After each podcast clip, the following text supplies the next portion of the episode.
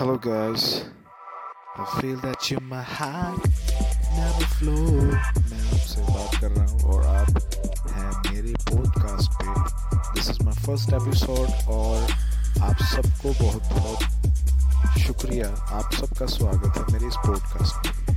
तो आज हम बात करेंगे इस पॉडकास्ट पे जो एपिसोड मेरा आएगा उसके बारे में।